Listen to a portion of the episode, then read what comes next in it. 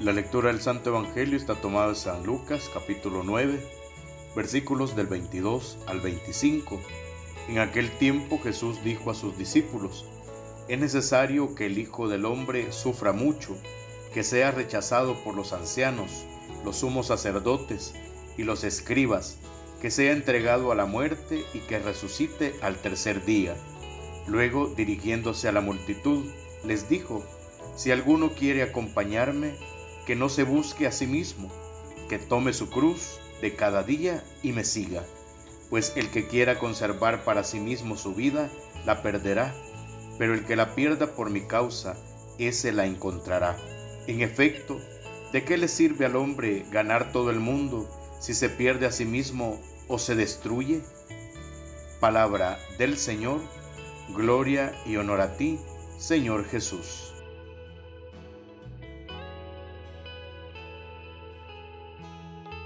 Hemos comenzado el camino de la gracia de la cuaresma, tiempo pues que es un, tiempo de entrenamiento, ¿verdad? Interior, tiempo de purificación, un tiempo de ponerse en, estado, de volver a renovar el amor misericordioso de Dios en nuestros corazones y que nuestro amor a Él y a nuestros hermanos se vuelva vivo, se vuelva operante, pero sobre todo que se vuelva verdadero.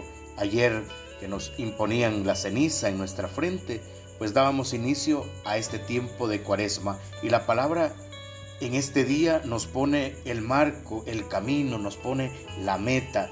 Jesús es el Señor, entrega la vida por ti y la entrega por mí. nosotros pues que nos hemos encontrado con Él, estamos llamados a renunciar a nosotros mismos, a cargar con la cruz cada día y seguirlo.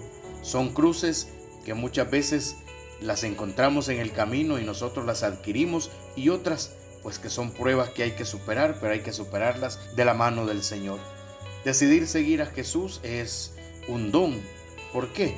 Porque Él es quien nos llamó, Él nos invitó y nos entregó su vida para darnos vida. Es por eso que también tenemos una tarea, porque queriendo ser parecidos a Él, lo seguimos renunciando a nosotros mismos, para que Él sea en nosotros vida y esto pues nos permita en lo cotidiano de la vida cargar junto a Él las cruces diarias muchas veces o en muchos casos son muy pesadas y así nos vamos abriendo también camino a los demás hermanos. Qué bueno que el Señor nos regale este tiempo de escuchar su palabra que nos renueva en el discipulado. Ese camino que nos va a devolver al amor del comienzo que nos deja en su corazón misericordioso todo aquello que entristece su corazón.